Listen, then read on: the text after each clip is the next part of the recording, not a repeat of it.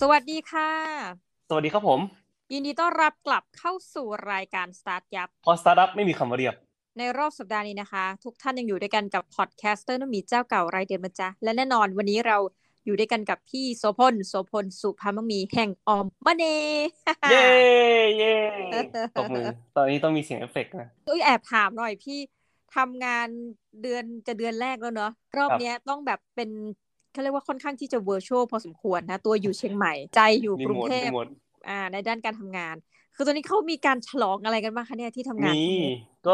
วันนี้เขามีปาร์ตี้กันพรุ่งนี้ก็มีปาร์ตี้กันต่อมันมีปาร์ตี้สองวัน วันนี้เป็นปาร์ตี้ของทีมเล็กๆอะครับ แล้วก็พรุ่งนี้เป็นปาร์ตี้ของบริษัท แต่ว่าผมก็บอกแหละว่าเออไม่ได้ไปเด้ออะไรประมาณเนี้ยครับ ก็ก็ทุกคนก็เข้าใจแหละเพราะว่าอย่างที่บอกอะครับ ก็คืออย่างที่คุยกันไว้ตั้งแต่แรกนั่นแหละว่าเออผมจะอยู่นี่เป็นหลักอะไรอย่างนี้ แต่ว่าก็จะมีแวบๆบินไปกรุงเทพบ้างเพ ราะว่าไปซื้อไอ้ตั๋วบุฟเฟ่ของแอร์เอเชียมา 6,999นั่นแหละแล้วก็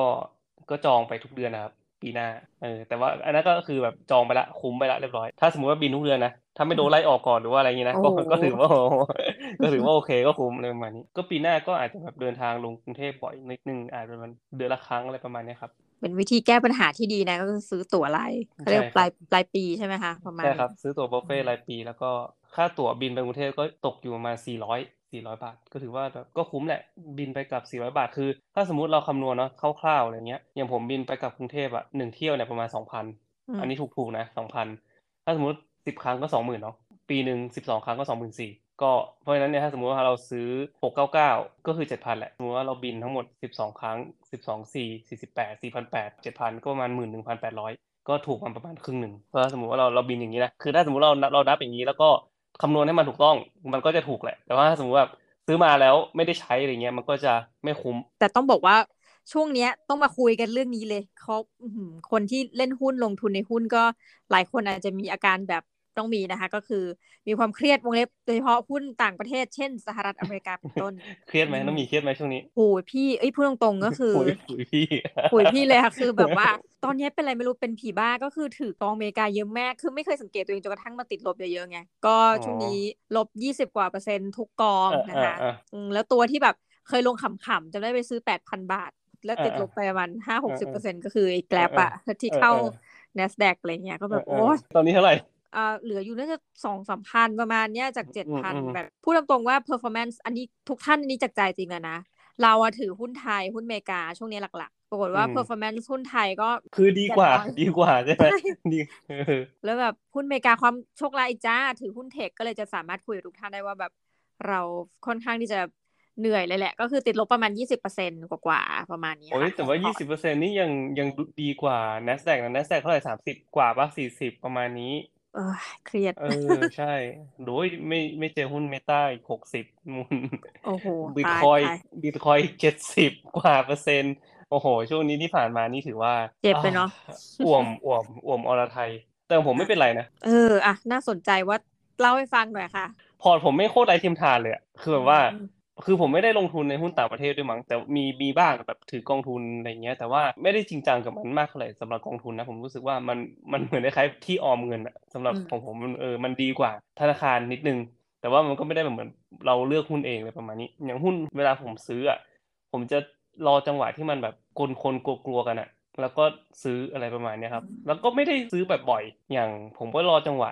แล้วก็ซื้อทีเดียวอะไรประมาณเนี้ยครับตั้งแต่กลับไปจากอเมริกาผมจะซื้อซื้อไปละสองครั้งใหญ่ ก็คือครั้งแรกคือน้ำท่วมใหญ่ที่ปีห้าสี่มั้งครั้งที่สองก็คือโควิดอืสองมครั้งอืมแค่สองครั้งเนี่ยแหละ แล้วก็ระหว่างเนี้ยผมก็จะเก็บเงินแล้วก็จะเอาเงินเนี่ยไปไว้ในที่ที่ปลอดภัย เก็บสะสมสะสมสะสมเงินไว้เสร็จปุ๊บพอมาถึงจังหวะมันนะครับผมก็จะซื้อเลือกหุ้นที่มันดีๆหน่อยแล้วก็อย่างอย่างที่ผ่านมาที่ผมก็แบบ ถือว่าเลือกหุ้นได้โอเคแล้วกันครับก็ฟื้นได้เร็ว อย่างตอนนี้ LT ก็กลับมาเจ็ดสิบเออกลับเกือบมาเจ็ดสิบเออใช่ครับอืมตอนที่โควิดล่วงล่าสุดเนี่ย ผมซื้อ LT ผมซื้อ EA ผมซื้อ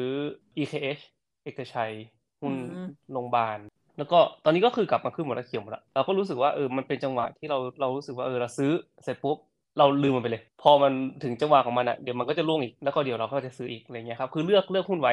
ผมว่าเออแบบอันเนี้ยหุ้นเนี่ยดีอะไรประมาณเนี้ยเราก็จะเลือกเลือกเลือกแล้วก็พอถึงจังหวะมันก็จะซื้อแล้วก็รอ แค่นั้นเลย อันนี้แบบเคล็ดลับง่ายๆในการแบบซื้อหุ้นของผมนะ คนอื่นที่ผมไม่รู้ว่าเขาเล่นหุ้นกันยังไง แต่ว่าแบบอย่างผมอะผมไม่ได้ซื้อบ่อยนานๆแบบซื้อทีหลังจากที่มาทำงานที่ออมมันนี่เนาะก็จะได้คุยเรื่องหุ้นกันเยอะขึ้น คือตอนเนี้ยกลับมาลื้อหนังสือหุ้นเก่าๆอะที่โอ้โหไม่ได้อ่านมานานนานแล้วน้องหมีจำได้ไหมที่น้องหมีมาเอาหนังสือที่บ้านผมอะก็อย่างว่าจะทักคือเล่าทุกท่านฟังว่าพี่โสพลเนี่ยก็ฝากหนังสือให้เอาไปบริจาคเนาะ เราก็บริจาคของเราส่วนหนึ่ง แล้วก็ของพี่โสพลก็รวมกันเอาไปบริจาคนะ จุดบริจาคแห่งหนึ่งอ่าซึ่งแบบเขาก็ทั้งเอาไปขายทั้งส่งต่อหลายสิ่งหลายอย่างนะคะ ก็ยังจำได้เลยว่าคนที่เขารับช่วงต่อไปเนี่ยเขาต้องบอกว่าโอ้โหหนังสือดีๆทั้งนั้นเลย และกองนั้นก็จะเป็นเรื่องเกี่ยวกับหุ้นเหมือนประหนึ่งว่าพี่โสพลยอมแพ้ต่อโชคชะตาแล้วช่วงนั้น มันถึงจุดที่แบบว่าเราอ่านมา เราอ่านมาหมดละ แล้วก็เรารู้สึกว่าเออ พอละเราก็คัดหนังสือที่เราจะอ่านอีกรอบอะครับน้องหมี เอาไว้อะไรประมาณนี้อย่าง intelligent investor เอ้ยอะไรพวกนี้ครับ ลงทุนแบบ tap dancing to work อะไรเงี้ยของหลักๆอะที่เรา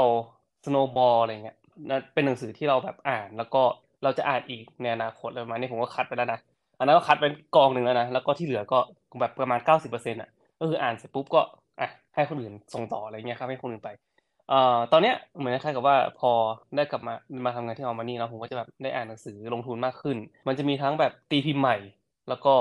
มีทั้งหนังสือเก่าที่เราเก็บเอาไว้อะไรเงี้ยครับ แล้วก็ทีนี้เนี่ยมันก็มันเหมือนคล้ายกับโอ้โหเดจาวูวะไม่รู้เหมือนกันนะคือมันเหมือนอารมณ์เหมือนได้สุขแบบจังหวะนี้เคยผ่านไปแล้วในชีวิตเลยมาเนี่ยเราต้องมานั่งอ่านอีกรอบเออเหมือนแบบเฮ้ยหนังสือเล่มนี้กูอ่านไปแล้วนี่หว่าแล้วก็เออมานั่งอ่านอีกรอบแล้วก็รู้สึกว่ามันแปลกดี ตรงที่ว่ามันแปลกดีตรงที่ว่าเราได้ perspective ใหม่นะมีตรงที่เฮ้ยเออทำไมตอนนั้นเราไม่ได้เข้าใจแบบนี้วะอะไรเงี้ยครับ แล้วก็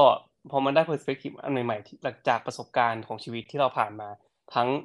ดีและไม่ดีอะไรประมาณนี้ครับ ทั้งงานต่างๆเนาะการลงทุนต่างๆนะคือ ผมผมไม่ใช่แค่ลงทุนหุ้นอย่างเดียวนะก่อนหน้านี้ผมแบบไปเสียกับพวก forex อะไรพวกนี้ก็มีนะ ไม่ใช่ forex 3D 3D นะ forex แบบเทรด forex จริงๆอะเทรด forex แบบเล่นกราฟอะไรเงี้ยที่มันแบบเล่นกันตลอด 24 ชั่วโมงอะอันนั้นก็ลองลองไปแล้วก็เสียไปแล้วประมาณเกือบแสนอะซื้อทองอะไรเงี้ยเป็นแบบสะสม ไม่ได้แบบออมทองนะแต่แบบซื้อเป็นแท่งเนี่ยเป็นแท่งเป็นแท่งเก็บไว้อะไรเงี้ยครับ หรือไม่ก็พวกแบบกองทุนอะไรเงี้ยก็เคยลงทุนมา พอเราแบบได้กลับมาอ่านหนังสืออีกครั้งหนึ่งมันทำให้เราเห็นแบบต่างๆ แล้วกันที่ เออเฮ้ยเมื่อก่อนเราคิดแบบหนึ่งตอนนี้เราอาจจะแบบคิดไปอีกแบบหนึ่งอะไรเงี้ยครับอย่างเมื่อก่อนอะผมเห็นแบบพวกหุ้นปันผลอะไรเงี้ยเป็นหุ้นที่ ช้า เป็นหุ้นที่แบบน้องหมีเห็นใช่ไหมหุ้นปันผลนี่มันเหมือนคล้ายแบบ defensive stock อะที่แบบว่าเป็นหุ้นที่ราคาเดิมอะไม่ไปไหนเลยเลยประมาณเนี้ยมาแบบเป็นสิบปีแล้วอะแต่ว่าปันผลแม่งหกห้าหกเปอร์เซ็นต์อะไรเงี้ยแล้วเราก็รู้สึกว่าโอ้เราอยากจะให้หุ้นมาเติบโตมากกว่าแค่จะแบบกินปันผลทุก ๆ ปีอะไรเงี้ยครับแต่พอมาอายุเนี้ยมาอายุสี่สิบเราก็จะรู้สึกว่าเฮ้ยแม่งปันผลหกเจ็ดเปอร์เซ็นต์เฮ้ยโอเคนี่ว่ามันก็ไม่มันก็ไม่ได้แย่นี่ว่าอะไรเงี้ยทำไมทำไมกูถึงไม่สนใจวะสมัยก่อนเลยมานี้ใช่อย่างเมื่อก่อนคือรอจังหวะซื้อ คือรอจังหวะอย่างที่ที่เล่าไปฟังอะรอจังหวะใหญ่ ๆ พอหุ้นดิฟแล้วถึงจะซื้อ แต่ว่ามันก็จะมีอีกหลาย ๆ วิธีที่เขาซื้อสะสมหุ้นกันก็คือ DCA อะไรเงี้ย Dollar Cost Average เนาะก็คือซื้อซื้อในจำนวนเงินที่เท่าเดิมทุก ๆ เดือน แล้วก็สะสมไปเรื่อยๆ โดยที่ไม่สนใจว่าตลาดมันจะขึ้นหรือลงอะไรอย่างนี้ อันนี้ผมทำให้กับให้กับพอร์ตของลูก ซึ่งพอร์ตของลูกก็ตอนนี้ก็จากที่ตั้งแต่ลูกเกิดมาจนถึง ณเวลานี้ก็ประมาณหกปีใช่ไหมผ่านร้อนผ่านหนาวมา ก็โอเค ก็ผ่านร้อนก็คือผ่านผ่านโควิดมาละ ช่วงนั้นพอร์ตลงไปติดลบประมาณเกือบยี่สิบเปอร์เซ็นต์นะของลูกอะแต่ว่า DCA มาเรื่อยไงซื้อซื้อซื้อซื้อซื้อราคาเท่าเดิมมาเรื่อยแบบไม่ได้แล้วก็ทุกปีก็จะเพิ่มขึ้น ผมซื้อเดือนละหมื่น ตอนแรกๆตอนที่ลูกเกิดอ่าทุกปีก็จะเพิ่มขึ้นหนึ่งพันหนึ่งพันอะไรเงี้ยครับ ตอนนี้ก็จะเป็นหมื่นห้าหมื่นหกต่อเดือนเนาะ นั่นแหละ พอมาถึงจังหวะนี้ครับพอร์ตหุ้นมันบวกไปแล้วประมาณสิบกว่าเปอร์เซ็นต์ก็ไม่เลวนี่หว่าอะไรประมาณนี้ก็คือเนี่ยพอเรากลับมาดูอีกครั้งหนึ่งครับมันเหมือนคล้ายกับเราได้เรียนรู้อะไรต่างๆ ที่แบบที่ผ่านมาแล้ว แล้วก็รู้สึกว่า เออ มุมมองอื่นๆ มันไม่ใช่ว่าไม่ดีเว้ยแต่ว่าเราอาจจะแค่อคติกับมัน ไม่ได้เรียนรู้กับมันอย่างแท้จริงอะไรเงี้ยครับอย่างการเทรดหุ้นด้วยเทคนิคผมยอมแพ้ไปแล้วเพราะว่าอย่างตอนที่กลับมาจากอเมริกาแรกๆอะผมชอบมากนะเทรดหุ้นเทคนิคมันเร็ว โอ้หุ้นซิ่งนี่โหแบบมันมากโอ้โห IPO นี่มาเลยแบบอัดตั้งแต่เช้าจนถึงแบบเย็นอะไรเงี้ยครับโอ้โหแบบเข้าออกเข้าออกเข้าออกนี่แบบโอ้ยมันมากสมัยก่อน แต่ว่าผมรู้สึกว่ามันมันไม่ได้แล้ว ตอนนี้ผมไม่ได้เป็นคนแบบนั้นคือแบบความรู้สึกก็คือว่าพอมันโตขึ้นนะครับ มันจะรู้สึกว่าเฮ้ยแบบอันนี้มันไม่ใช่สิ่งที่เราต้องการแล้วอะไรเงี้ยครับก็พอถึงจังหวะหนึ่งของชีวิตเราจะหาการลงทุนที่เหมาะกับเราได้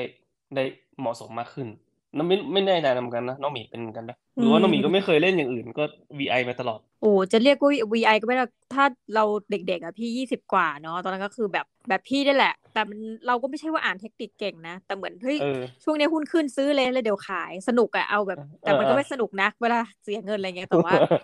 มันมันมันเอามันมันแล้วคูดเออสมัยก่อน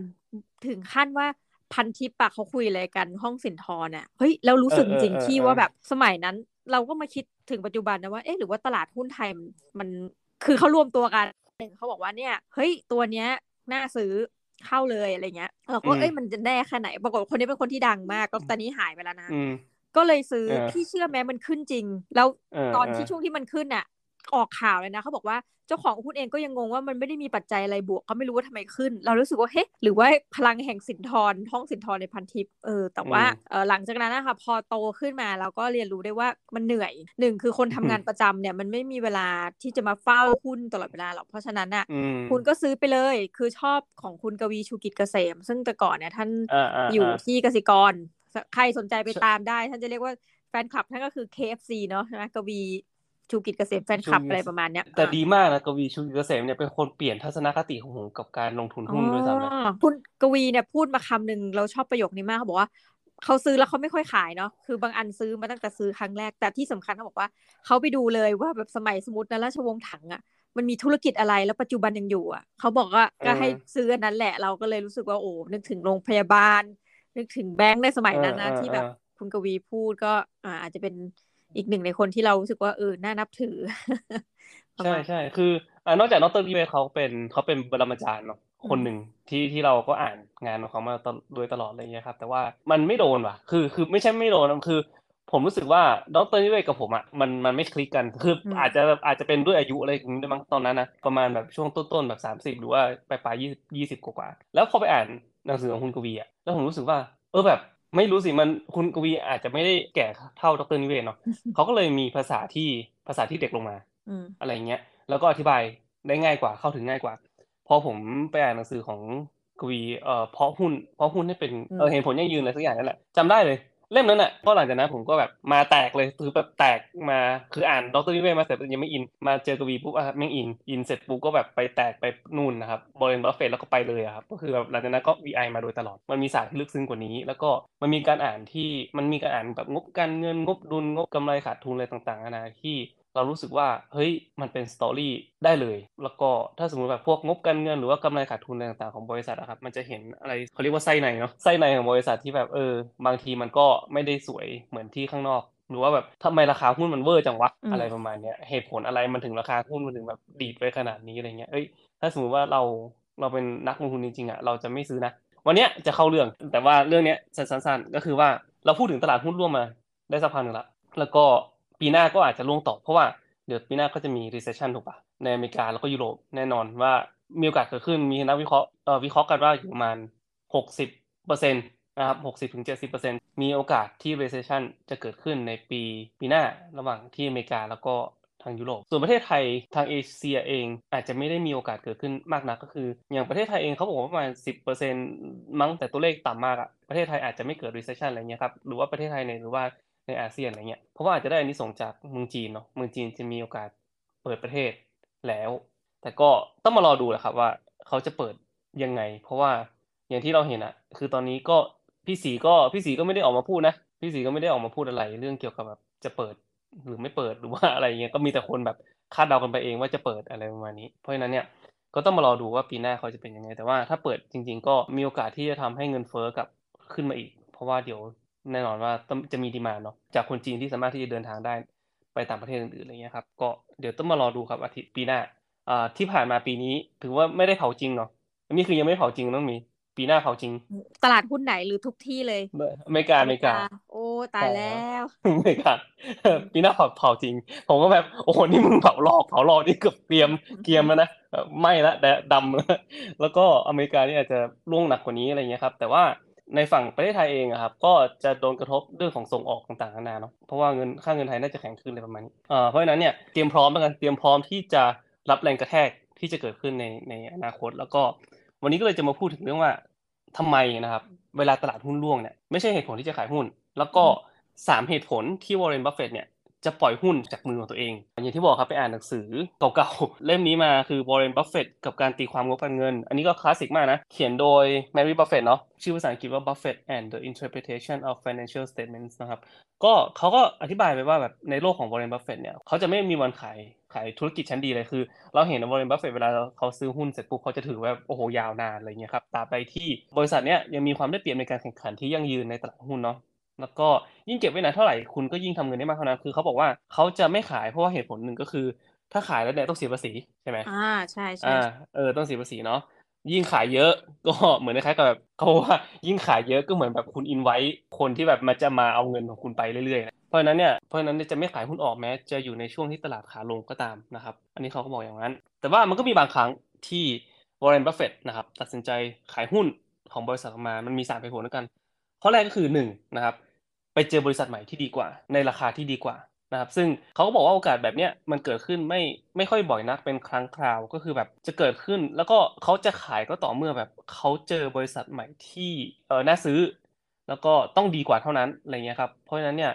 เอ่อถ้าไม่เจอบริษัทที่ดีกว่า บริษัทที่ถืออยู่ก็ก็จะไม่ขาย บริษัทสูญเสียความได้เปรียบทางด้านการแข่งขันที่ยั่งยืน ซึ่งอันนี้แน่นอนครับเราเราเห็นในบางอุตสาหกรรมเนาะอย่างเช่น เราก็จะเห็นพวกแบบอ่านหนังสือพิมพ์ สถานีโทรทัศน์อะไรเงี้ยครับที่เคยเป็นธุรกิจที่ดีมากในสมัยก่อน ก็พอมีอินเทอร์เน็ตเข้ามาความได้เปรียบทางการแข่งการแข่งขันเนี่ยก็จะลดลงนะครับ ก็ทำให้ธุรกิจเนี่ยเริ่มอ่อนแอเพราะฉะนั้นเนี่ยถ้าบริษัทของคุณอยู่ในอุตสาหกรรมที่เป็นอุตสาหกรรมดาวรุ่ง แต่ว่ายังสามารถที่จะปรับตัวให้เข้ากับเทรนด์ใหม่ๆ หรือว่าการการมาของเทคโนโลยีหรือว่าการเพิ่มขึ้นของเทคโนโลยีได้เนี่ยก็ก็โอเคไม่เป็นไรแต่ว่าแต่ถ้าสมมุติว่ามันอยู่ในอุตสาหกรรมแล้วไม่ยอมเปลี่ยนอะไรเงี้ยครับไม่มีการปรับเปลี่ยนต่างๆนานาแน่นอนนะครับเขาก็จะหาโอกาสในธุรกิจใหม่ที่สามารถที่จะมีความได้เปรียบทางด้านการแข่งขันเนาะก็ถ้าสมมุติว่าเจอเหตุการณ์เนี้ยเขาก็จะขายหุ้นแต่เหตุการณ์ที่สามก็คือช่วงที่อยู่ภาวะกระทิงนะครับคือเขาบอกว่า เขาจะขายก็ตอนที่หุ้นขึ้น ก็คือแบบเป็นช่วงที่ตลาดหุ้นกำลังขึ้นอย่างรุนแรงนะครับ เป็นภาวะกระทิงที่แบบโอ้โหทุกคนแบบกำลังแบบกระตือรือร้นแบบอยากจะซื้ออยากจะซื้อโอ้โหราคาเท่าไหร่ก็ซื้ออะไรเงี้ยครับเรื่องนี้มันขัดใจผมมากนะตอนที่อ่านแรกๆเลยตอนนั้นอะแล้วผมก็รู้สึกว่าโอ้โหแบบเฮ้ยก็มันขึ้นอะก็ let profit run ไปสิอะไรเงี้ยจะจะทนรวยไปสิอะไรเงี้ยทำไมจะทนรวยไม่ได้อะไรประมาณนี้ใช่ไหมแต่เขาก็บอกว่าพอมันหมายความว่าพอตลาดหุ้นเนี่ยเริ่มวิ่งปุ๊บเนี่ยไม่ใช่ว่าวอร์เรนจะรีบขายทันทีนะแต่ว่าเขาจะมองว่าเมื่อมีการซื้อขายในตลาดหุ้นที่แบบบ้าคลั่งนะ ก็คือแบบตลาดกระทิงนี่แหละทำให้ราคาของธุรกิจที่ยอดเยี่ยมเนี่ยพุ่งทะลุเพดาน และในกรณีที่ราคาของหุ้นเกินความเป็นจริงไปแล้วก็คือแบบเขากะแล้วว่าอะมูลค่าของหุ้นมันควรที่อยู่ประมาณเท่านี้ แต่ว่าราคาซื้อขายกันแบบโอ้สองเท่าสามเท่าไปแล้วอะไรเงี้ยครับเขาก็รู้สึกว่าอะก็ควรขาย คือเขาอธิบายว่าราคาหุ้นมันเหมือนเหมือนคล้ายกับมีแรงดึงดูดนะครับ พอราคาหุ้นมันพุ่งไปสูงเยอะๆอะไรเงี้ย มันจะมีแรงโน้มถ่วงให้กลับมาที่ราคาที่มันควรจะเป็น ราคาที่เป็นมูลค่าที่แท้เพราะนั้นก็พอมันขึ้นสูง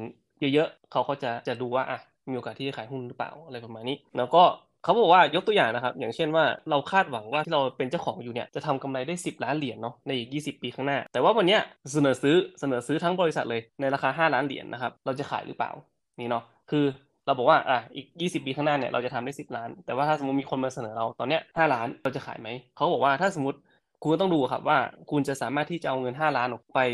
ลงทุนแล้วได้อัตราผลตอบแทนที่ดีเพียงพอหรือเปล่า อย่างเช่นว่าถ้าสมมติแบบอัตราผลตอบแทนทบต้น2%เนาะเขาคงจะไม่ขายอะไรเงี้ยเพราะว่าหลังจาก 20 ปีผ่านไปอะครับ2%ทบต้นก็จะมีมูลค่าแค่ 7.4 ล้านนะครับแต่ถ้าสมมติว่าได้ประมาณ 8%ต่อปี แล้วก็เงิน 5 ล้านเนี่ยของเราก็จะโตเป็น 23 ล้านภายใน 20 ปีข้างหน้าอะไรเงี้ยครับเขาก็จะดูนี่แหละเพราะฉะนั้นน่ะก็จะขายหุ้นก็ต่อเมื่อมีทางเลือกที่น่าคิด อะไรอย่างนี้ประมาณนี้ ก็อีกอย่างหนึ่งเขาก็บอกว่าให้สังเกตดู PE ด้วย แต่ว่าอันเนี้ยไม่รู้ว่าอุตสาหกรรมตอนนี้มันก็เปลี่ยนไปเนาะอันนี้มันหนังสือค่อนข้างที่จะเก่าแล้วล่ะ แต่ว่าเขาก็แนะนำว่าประมาณว่า PE ประมาณ 40 price per earning เนาะก็ถ้าสมมติค่า PE นะครับสูงที่ 40 ปุ๊บเขาก็จะบอกว่าอะอันนี้อาจจะเป็นราคาที่สูงเกินไปแล้วอะไรประมาณแต่ว่าตอนเนี้ยเราก็เห็นอะ PE แบบสูงกว่านี้ก็มีใช่ไหมในอุตสาหกรรมอย่างเฉพาะเทคโนโลยีอะไรเงี้ยก็สูงกว่านี้ก็มีนะครับเพราะนั้นก็ ขายแล้วไปทำไร เขาก็บอกว่าขายแล้วก็ไปซื้อพันธบัตรพักการลงทุนเอาไว้ นั่งทับเงินสดเอาไว้ จนกว่าตลาดมีจะมา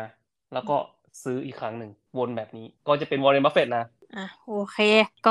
ต้องบอกเลยว่าอยู่ที่วิจารณญาณของทุกท่านนะคะ ก็วันนี้เอามาเป็นเขาเรียกว่าทางเลือกละกัน แล้วก็ ใครที่ใช่สนใจก็อย่าลืมไปติดตามผลงานของ Warren Buffett คุณกวีชูกิจเกษมจารย์นิเวศน์ ดรนะคะนิเวศน์ เหมวชิรวรากรนะคะแหมใช่ครับคนเก่งๆนะผมว่า แล้วแต่แนวทางของแต่ละคนด้วยบางคนอาจจะเป็นเอ่อเทคนิคอลเทรดเดอร์ไปแล้ว แล้วก็สำเร็จ successful ไป ซึ่งผมก็รู้สึกว่ามันก็มีอะมันมีหลายคนที่เป็น technical trader แต่ว่าอ่าการลงทุนของแต่ละคนสไตล์ของแต่ละคนก็จะไม่เหมือนกัน เพราะฉะนั้นหาสิ่งที่ทำให้เรารู้สึกว่าสบายใจในการอืมลงทุนแล้วก็ รู้สึกว่าแบบเออเรา มันสามารถที่จะสร้างผลตอบแทนให้เราได้ในในในระดับที่เราพอใจแล้วกันครับ ผมแล้วก็อย่าไปเขาเรียกว่าไงอย่าไปหวังรวยเร็วอืมมันมันไม่มีครับรวยเร็วในในโลกใบนี้เนาะเพราะฉะนั้นก็ยังไงก็ตามครับผมก็ลงทุนด้วยความระมัดระวังครับ ช่วงนี้เศรษฐกิจในปีหน้าด้วยนะครับผมอ่าพอดีว่าอาทิตย์หน้าผมจะไปเกาหลี คือจะไปอืมจะเดินทางพรุ่งนี้แล้ว ว้าว โอเคจะเดินทางพรุ่งนี้ แต่ว่าจะกลับมาวันที่ประมาณสิ้นปี เพราะฉะนั้นวันที่29ผมไม่แน่ใจว่าจะไหวหรือไม่ไหวยังไง ก็เดี๋ยว ถ้าไม่เจอกันอาทิตย์หน้า ก็จะเจอกันปีหน้าไปเลย ก็เอ่อ Merry Christmas แล้วก็ Happy New Year ปีหน้าด้วยนะครับผมอ่านะคะ ก็ยังไงไม่เป็นไรทุกท่านขอทุกท่านมีความสุขมากๆแล้วเดี๋ยวเราจะกลับมาพบกันใหม่นะคะใช่แล้วโอเค ก็ปล่อยพี่โสพลไปเที่ยวเกาหลียังมีความสุขเปิดประเทศแล้ว ได้โปรดนะคะ ไปตักตวงกัน โอเคใช่แล้วสำหรับวันนี้ทั้งโนมีและพี่โสพลจะต้องขอ กราบลาทุกท่านไปก่อนนะคะ ขอขอบคุณมาก ๆ ที่ติดตามกันจนจบรายการสำหรับวันนี้ สวัสดีจ้า สวัสดีครับ